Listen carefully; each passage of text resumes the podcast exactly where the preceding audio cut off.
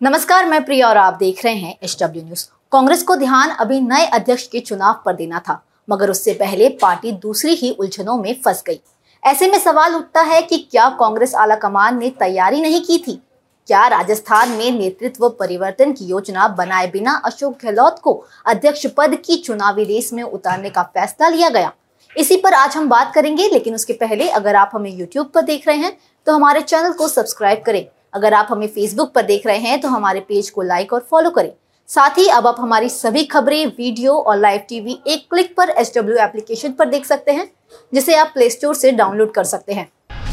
राजस्थान की राजनीति में जादूगर कहे जाने वाले अशोक गहलोत ने हाल के दिनों तक जब जो दाव चला, सब उनके पक्ष में जाता दिखाई दे रहा था।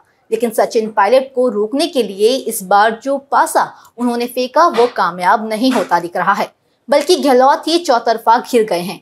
एक तरफ़ कांग्रेस अध्यक्ष बनाए जाने की संभावनाओं पर विराम लगता दिख रहा है तो दूसरी तरफ़ अब राजस्थान में भी उनकी मुश्किलें बढ़ने लगी है।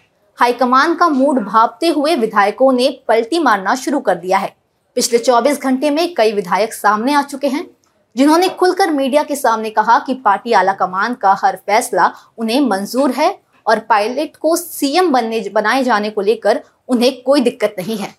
कांग्रेस अध्यक्ष पद के चुनाव से पहले राजस्थान में बड़ी सियासी गर्मी में उतार चढ़ाव का दौर जारी है। प्रदेश के मौसम की तरह ही यहाँ सियासत भी पल पल में बदलती दिख रही है।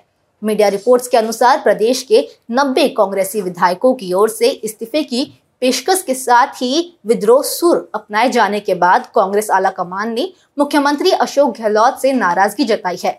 वहीं इस पूरे घटनाक्रम को लेकर अब अशोक गहलोत भी माफ़ी मांग चुके हैं। रिपोर्ट के अनुसार अशोक गहलोत ने सोनिया गांधी और केंद्रीय पर्यवेक्षक मल्लिकार्जुन खड़गे से भी माफ़ी मांगी थी, जो कल विधायक दल की बैठक के लिए जयपुर में थे। वहीं आज अजय माकन सोनिया गांधी को पूरे घटनाक्रम की रिपोर्ट भी सौंपेंगे। रिपोर्ट की माने तो ये भी बताया जा रहा है कि गहलोत समर्थक विधायकों की समानांतर बैठक करना भी पार्टी के बड़े नेताओं को रास नहीं आया है। इस विद्रोह को गहलोत भी एक गलती कहते हुए खेत जता रहे हैं। सीएम गहलोत का कहना है कि ऐसा नहीं होना चाहिए था। हालाँकि इस पूरे घटनाक्रम में उनका ये भी कहना है कि इससे उनका कोई लेना देना नहीं है। तो वहीं मीडिया रिपोर्ट्स द्वारा मिली जानकारी के अनुसार खड़गे सहित कई अन्य कांग्रेसी नेताओं का कहना है कि बिना गहलोत के सहमति के ऐसा होना संभव नहीं है। ऐसा भी कहा जा रहा है कि आला कमान अशोक गहलोत पर नाराज़गी के कारण कार्रवाई भी कर सकती है और साथ ही ये भी खबर सामने आई है कि कारण बताओ नोटिस के अलावा राजस्थान कांग्रेस के अध्यक्ष गोविंद सिंह दोटासरा पर भी गाज गिर सकती है, क्योंकि वे अशोक गहलोत के करीबी माने जाते हैं और उन्होंने इस पूरे घटनाक्रम में बगावत के खिलाफ कोई कदम नहीं उठाया है। अगर हम सचिन पायलट की बात करें तो जोधपुर में उनके समर्थन में होर्डिंग्स लगाए गए हैं। सचिन पायलट के समर्थन में लगे पोस्टर पर लिखा है, सत्यमेव जयते, नए युग की तैयारी। इस पूरे घटनाक्रम को देखते हुए सवाल अब भी कायम है कि कौन होगा राजस्थान का नया मुख्यमंत्री?